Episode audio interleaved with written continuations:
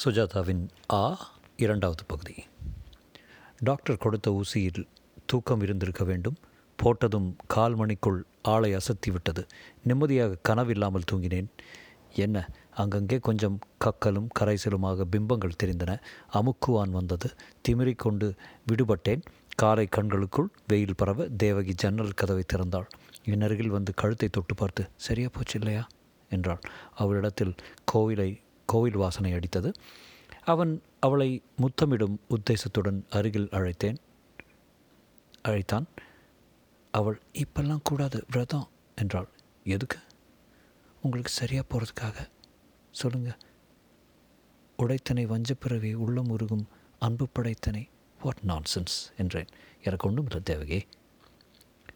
அவள் நான் சொல்வதை கவனிக்காமல், நெஞ்சத்து அழுக்கை எல்லாம் நின் அருட்புணலால் துடைத்தனை சுந்தரி நின்னருகுள் நீதென்று சொல்லுவதே என்றாள். யார் இந்த சுந்தரி? அவள் என்னை கோபத்தோடு பார்த்து, இந்த மாதிரி கேலி பண்ணுறதுனால எல்லா வியாதியும் வருது. எனக்கு என்னங்கிற இப்போ? நீங்கள் பேசுனது ஏதாவது சரியாக இருந்ததா? யோசிச்சு பாருங்கள். யாரோ ரூமில் இல்லாதவளோட பேசுகிற மாதிரி நானும் அம்மாவும் பயந்து போயிட்டோம் தெரியுமா? பரதேவியே, நம்பினா நம்பாட்டிப்போ என் மனசுக்குள்ளேயோ மண்டைக்குள்ளேயோ ஒரு குரல் மாதிரி கேட்டுக்கிட்டே இருக்குது. அது என்னவோ ரொம்ப கன்வின்சிங்காக வேறு இருக்குது. சொல்லிக்கிட்டே இருக்குது என்னக்கிட்ட. மரணப்பாய் நீங்கிறதுக்கும் மனநோய் தீரவும் 1827 அபிராம அந்த அதிப்பாட்டை சொல்லி கொடுத்துருக்கா. அதெல்லாம் வெட்டி. இன்றைக்கி ரவி ஒரு நியூராலஜிஸ்ட்டை அழைச்சி போகிறதா சொன்னான். இன்றைக்கி ஆஃபீஸ் போக வேண்டாம். போகலை. ஒரே ஒரு கண்டிஷன். என்ன? படுக்கையில் போத்திட்டு எதமா மத்தியானம் படுத்துக்கிறதா இருந்தா. படுங்களாம். யார் வேண்டாம்னா? 2 பேரும். நான் வரலப்பா. 40 நாளைக்கு கிட்ட சேர்க்கக்கூடாதுன்னு கோயில் பட்டர் சொல்லியிருக்கார் என்று அவள் சொன்னாள். யோசித்து பார்த்தேன். அவர்கள் இருவரும் கவலைப்படுவதில் அர்த்தம் இருக்கிறது. இருவரும் என்னை நம்பி இயங்குகிறவர்கள். ஒரே மகன், கணவன் என்கிற என் சமூக பொறுப்பு. அந்தஸ்துக்கு அப்பால் அவர்களுக்கு வேறு திக்கு இல்லை. இதுவும் ஒரு விதத்தில் ரவி சொல்வது போல சர்வைவல் தான். அபிராமி அந்தாதியும் விரதங்களும் நியூராலஜிஸ்ட்டும். ஆஃபீஸ்க்கு ஃபோன் செய்து இன்று வரமாட்டேன் என்று சொல்லிவிட்டேன். சுதர்சன் பேச வேண்டும் என்று சொன்னானாம். கனெக்ஷன் கொடுக்குவா? சுதர்சன் ராஜா, சிஸ்டம் அனலிஸ்ட், கம்பெனியின் சீனியர் வைஸ் பிரசிடெண்ட். தினேஷ், உனக்கு என்ன ஆச்சு? What is this nonsense man? மண்டைக்குள்ளே குரல் அது இதுன்னு என்றான். ராஜா, உனக்கு சொன்னால் புரியாது. என்ன, எனக்கே புரியலை. எனக்கு என்னமே நீ ஓபி அடிக்கிறேன்னு சந்தேகம். இல்லை ராஜா, நான் புது பொண்டாட்டியே. கல்யாணம் ஆனப்புறம் இந்த ப்ராப்ளம் வந்திருக்கு. எதுக்கு தான் நீங்களாம் கல்யாணம் பண்ணிக்கிறீங்களோ? வீட்டில் மேட்னி போடுறதுக்கு ஏதாவது சாக்கு சொல்லிவிட்டேன். This is ridiculous. இல்லை ராஜா, இது ரொம்ப சீரியஸ்ஸு. மத்தியானம் வர்ற இல்லை? பீட்டர்சன் வர்றான் மத்தியானம். ஓ மை காட், மறந்துட்டேன். வரணுமா? வரலன்னா அவன் பேசுகிற மெகா ஃப்ளாப் சம்சாரம் யாருக்கு புரிய போடுறது? அப்புறம் ரவி உங்களோட பேசணுன்னா ஏதோ அப்பாயின்மெண்ட் ஏற்பாடு பண்ணியிருக்கானா. That's great. அப்போ வரேன் என்றேன். வீட்டில் இருக்கிற ஃப்ரண்ட்லைன் சண்டே எல்லாவற்றையும் புரட்டிவிட்டு சுகமாக இட்லி சட்னி என்று தின்றுவிட்டு கொஞ்ச நேரம் தூங்கிவிட்டு கிரிக்கெட் கேட்டுக்கொண்டு இருந்துவிட்டு 1:30க்கு புறப்பட்டு சென்றேன். அந்த குரல் தொந்தரவு செய்யவில்லை. பீட்டர்சன் ஒரு பெரிய கான்ட்ராக்டுக்கு பேரம் பேச வந்திருந்தான். 2 பேரும் ரிக்குவயர்மெண்ட் டாக்குமெண்ட் எழுத வேண்டும். பீட்டர்சன் கடுமையான வெஜிடேரியன், சித்தார் வாசிக்கிற அமெரிக்கன். உனக்கு உடம்பு சரியில்லைன்னு ரவி சொன்னான் என்றான். Some disturbance in the brain. Yes. ஐவனேவ் என்ற ஒருத்தர் டெல்லி விமான நிலையத்தில் சென்டார் ஹோட்டல் தங்கியிருக்கிறார். அவரை போய் பார். பீட்டர், நேற்றிலிருந்து என் வீட்டு வேலைக்காரி உட்பட 15 பேர் என் வியாதிக்கு என்ன குணம் தேட வேண்டும் என்று எனக்கு உபதேசம் கொடுத்திருக்கிறார்கள். முதல் எனக்கு அது வியாதியா என்று புரியவில்லை. ரவி சொன்னால் மண்டையில் குரல்கள் கேட்பதாக கேட்டது. அப்போ வியாதி தான். அதுக்காக என் நண்பன் ஒருவன் லொபோட்டமி பண்ணி கொண்டான். அப்போது குரல்கள் போகவில்லை. அவன் சின்ன வயதில் கற்றுக்கொண்டு பியானோ பாடங்கள்லாம் மறந்து போய்விட்டான். அருமையான பியானோ வாசிப்பான். ஆப்ரேஷனுக்கு அப்புறம் தொடவே இல்லை. எல்லாம் மறந்து போயிட்டான். பீட்டர், நான் ஏற்கனவே பயந்து போயிட்டுருக்கேன். நான் சொல்ல வந்தது சர்ஜன் நியூராலஜிஸ்ட்களை பார்க்காத. நவீன மருத்துவத்தில் இல்லை விட ஐவனேவ் டிபெட்டிய மருத்துவமும் ஃப்யூச்சராலஜியும் கலந்து கொடுக்குறவர். இன்னும் 10 நாள் தான் அங்கே இருப்பார். தேங்க்ஸ். கம்ப்யூட்டர் சம்பந்தவர்கள் அனைவரும் ஏன் இப்படி ஒரு மாதிரி மூடநம்பிக்கை வச்சிருக்காங்கன்னு வியப்பாக இருக்கிறது. மூடநம்பிக்கை இல்லை, இதுவும் பியூர் சயின்ஸ் தான். நாம் சிஸ்டம் பற்றி பேசுவோமே. IMS கோ பால் கிளைமர் யார் தருவார்கள், AS400 யார் தருவார்கள். சாயங்காலம் ரவி என்னுடன் வந்திருந்தான். ஆழ்வார்பேட்டையில் மையமாக இருந்தது அந்த நியூரோ நர்சிங் ஹோம். பணம் பிடுங்கும் பிரைவேட் ஆஸ்பத்திரி அது என்று வாசல் பெயர் பலகையில் பளபளப்பிலேயே தெரிந்தது. நீலம் பாரித்த கண்ணாடி கதவுகளை திறந்தால் வெளிர் நீளத்தில் குட்டை கைசட்டை போட்ட நர்ஸுகள் அத்தனை பேரும் அழகாக இருந்தார்கள். அதற்கென்றே தேர்ந்தெடுத்திருக்கிறார்கள் போலும். ரிசப்ஷனிஸ்டின் வீட்டுக்கு பின்னால் சாமிநாதனின் ஒரு நவீன சித்திரம் மாட்டியிருந்தது. அந்த பெண் ஒரு பிஸியை விரல்களால் கேட்டு, டாக்டர் தாமுதா will see you in a minute என்றாள். அத்தனை பெரிய ஆஸ்பத்திரிக்குள் டாக்டரின் முதல் மாடி அறை சற்றே குறுகலாகத்தான் இருந்தது. தாமோதருக்கு என்னை விட 2-3 வயது அதிகமாக இருக்கும். சர்ஜனுக்கு உண்டான கொல்லாய் அணிந்து கொண்டு மார்பின் அங்கியை மட்டும் கழற்றி வைத்திருந்தார். இடது கையில் காப்பியும் வலது கையில் லான்செட் இதழும் வைத்திருந்தார். பார்த்ததுமே சிரித்த புன்னகையில் பத்திரமும் உத்தரவாகவும் தெரிந்தன. இதோ இந்த வித்தகர் என் மண்டைக்குள் இருக்கும் குரல்களை நிச்சயம் சுத்தம் செய்துவிடப் போகிறார் என்ற நம்பிக்கை ஏற்பட்டது. ரவி என்னிடம், தினேஷ் எனக்கு கொஞ்சம் வேலை இருக்க, போயிட்டு 1/2 மணி நேரம் வர்றேன் என்றான். தாமோதர் என்னை ஊடுருவி பார்த்தார். நேராக விஷயத்துக்கு வந்தார். குரல் உன்னுடையதா? அப்படி தான் தோன்றுகிறது. சில வேளை என் குரல் இல்லை போலவும், ஏதோ உலகத்துக்கே பொதுவான குரல் போலவும் தோன்றுகிறது. அவர் புன்னகைத்தார். நல்ல வர்ணனை. ஆண் குரலா? ஆம். என்ன சொல்கிறது? தற்கொலை பண்ணிக்கொள்ளும்படியாக.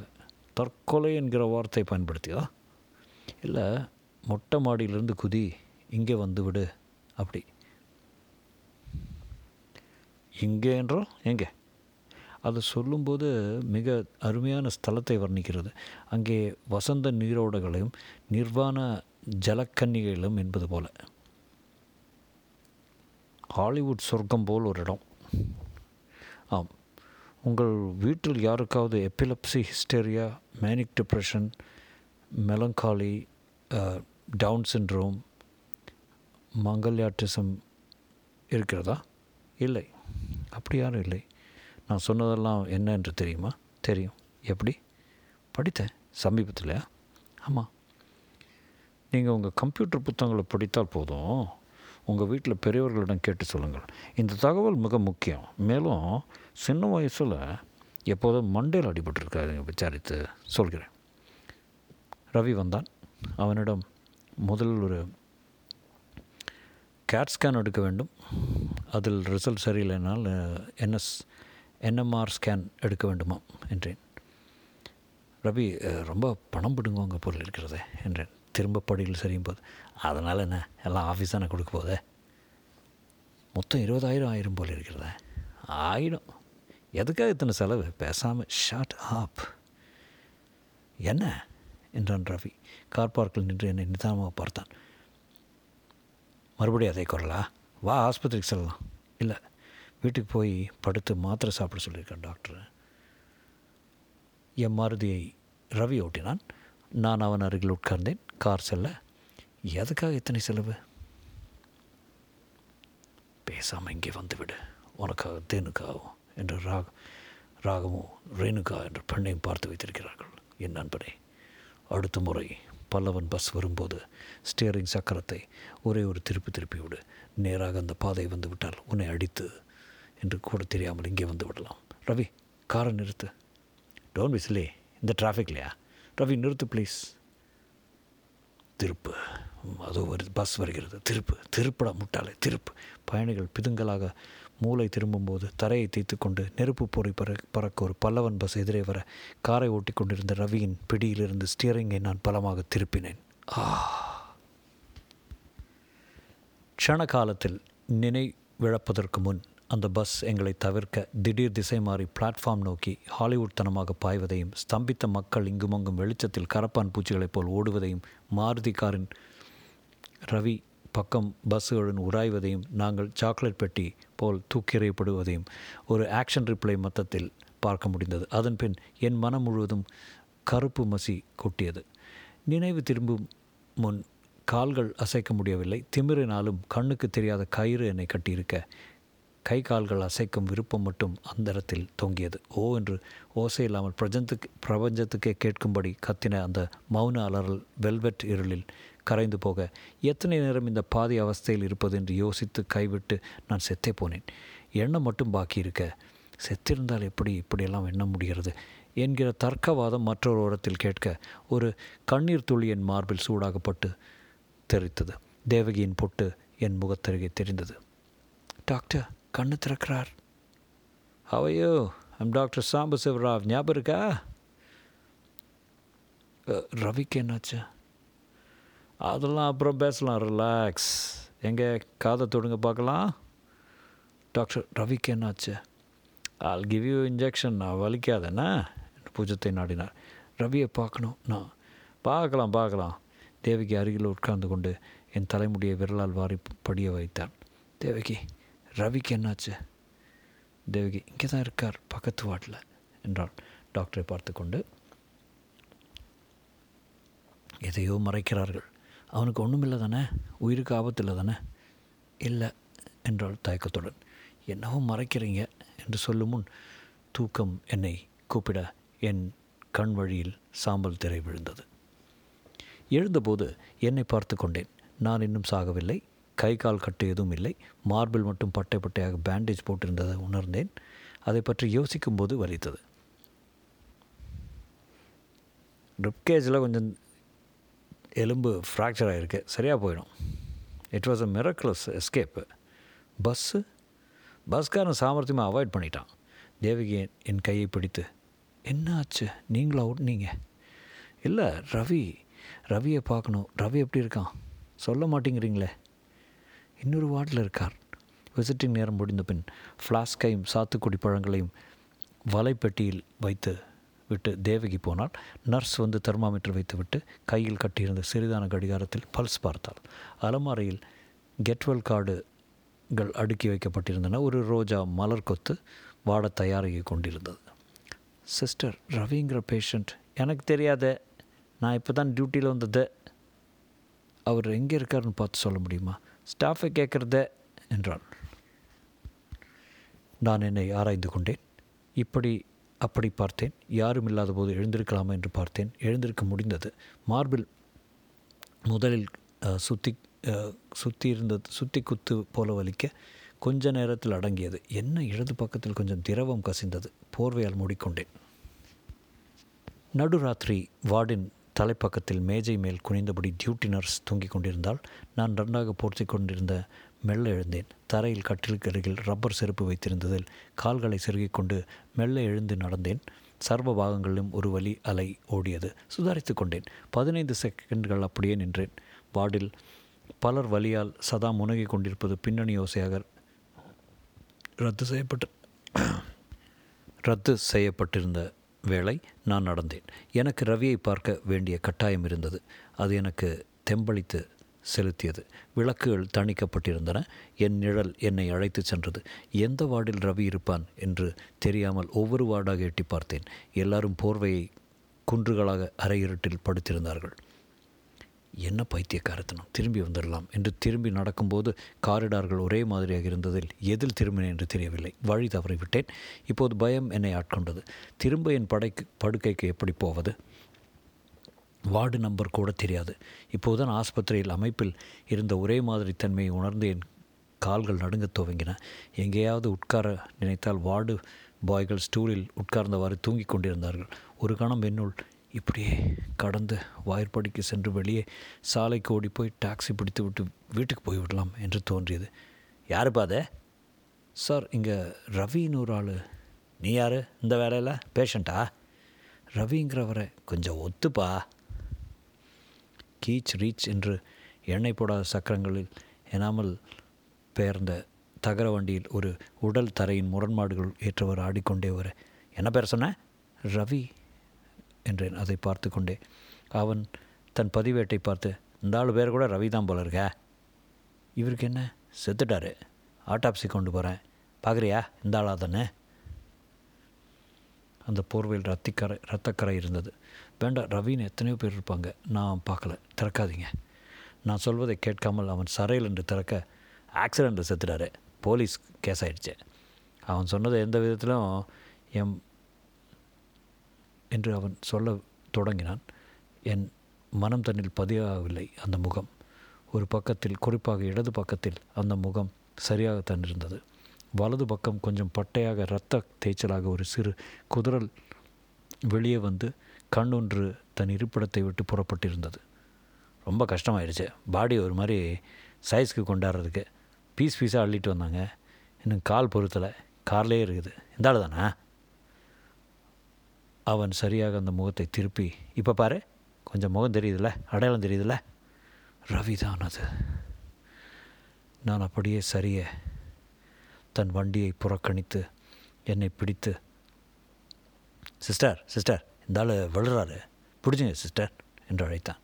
நான், என்னை கூட்டிகிட்டு போங்க, வீட்டுக்கு போகணும், எனக்கு தண்ணி குடிக்கணும், மூச்சு முட்டுது, நான் அழைச்சிட்டு போங்க என்று என்னென்னவோ சொன்னேன். யார் வந்தார்கள், யார் என்ன அடையாளம் கண்டார்கள், யார் அழைத்து சென்றார்கள் சரியாக ஞாபகம் இல்லை. காலை சூரியனும் காற்று ஜன்னல் விளையாட மலர் ஜாடி ஜாடியில் சுந்தர மலர் கொத்து ஒன்றை வைத்து நர்ஸ் குட் மார்னிங் என்றாள். தேவகியை வர சொல்லுங்கள், வருவாங்க. விசிட்டர்ஸ் நேரம் இன்னும் அரை மணி ஆகும். என்ன சாப்பிட்றீங்க? ஜூஸ். ரவி செத்துட்டான். எந்த ரவி? யார் ரவி? என் ஃப்ரெண்டு.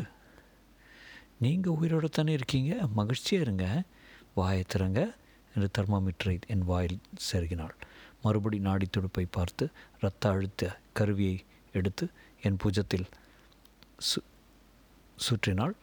அத்தனை அருகாமையில் அந்த நர்ஸின் இளமையும் உயிர்த்ததும்பும் முகமும் ரவியின் பாதி முகத்துடன் விளையாடின.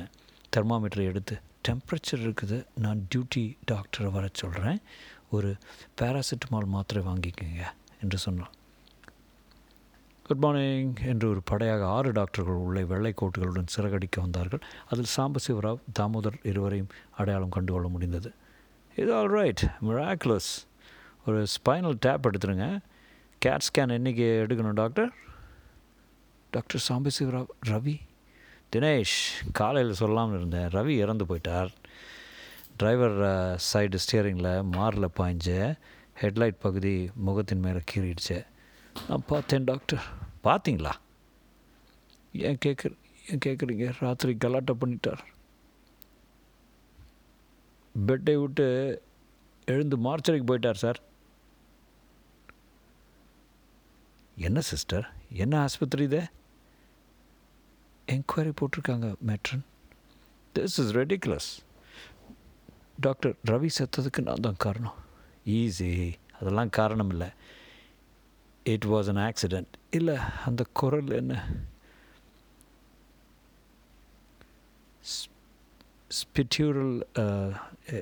எபிட்யூரல் ஹெமோடாமா இருக்குதுன்னு எலிமினேட் பண்ணிடணும். அந்த நர்ஸ் என் கையை பிடித்துக்கொள்ள யாரோ என்னை இடது பக்கம் திருப்பி, மிஸ்டர் தினேஷ்குமார், இது வலிக்கவே வலிக்காது, என்ன பயப்படாதீங்க, என்ன பண்ண போகிறீங்க? Just spinal tap, take it easy. Doctor, நான் தான் ரவியை. Be quiet. நான் தலையை திருப்பி என் முதுகு பக்கம் என்ன நடக்கிறது என்று எட்டி பார்த்தேன். டாக்டர் சர்ஜிக்கல் கையுறை அணிந்திருந்தார். முதுகில் ஆல்கஹால் ஸ்வாப் அழுத்தி தடவினார். இன்ஜெக்ஷன் போட்டு அனஸ்தீசியாவோ எதுவோ கொடுக்க அந்த இடம் மறத்து போயிற்று. பிளாஸ்டிக் பெட்டியில் சீல் வைத்திருந்த கிட் பாக்ஸை கிழித்து திறந்து ஒரு 6 அங்குல ஊசியை எடுத்தார். ஜெயலட்சுமி டீச்சரின் அருகே வந்து, எங்கே எழுது பார்க்கலாம் என்றாள். ஆ ஆ ஆ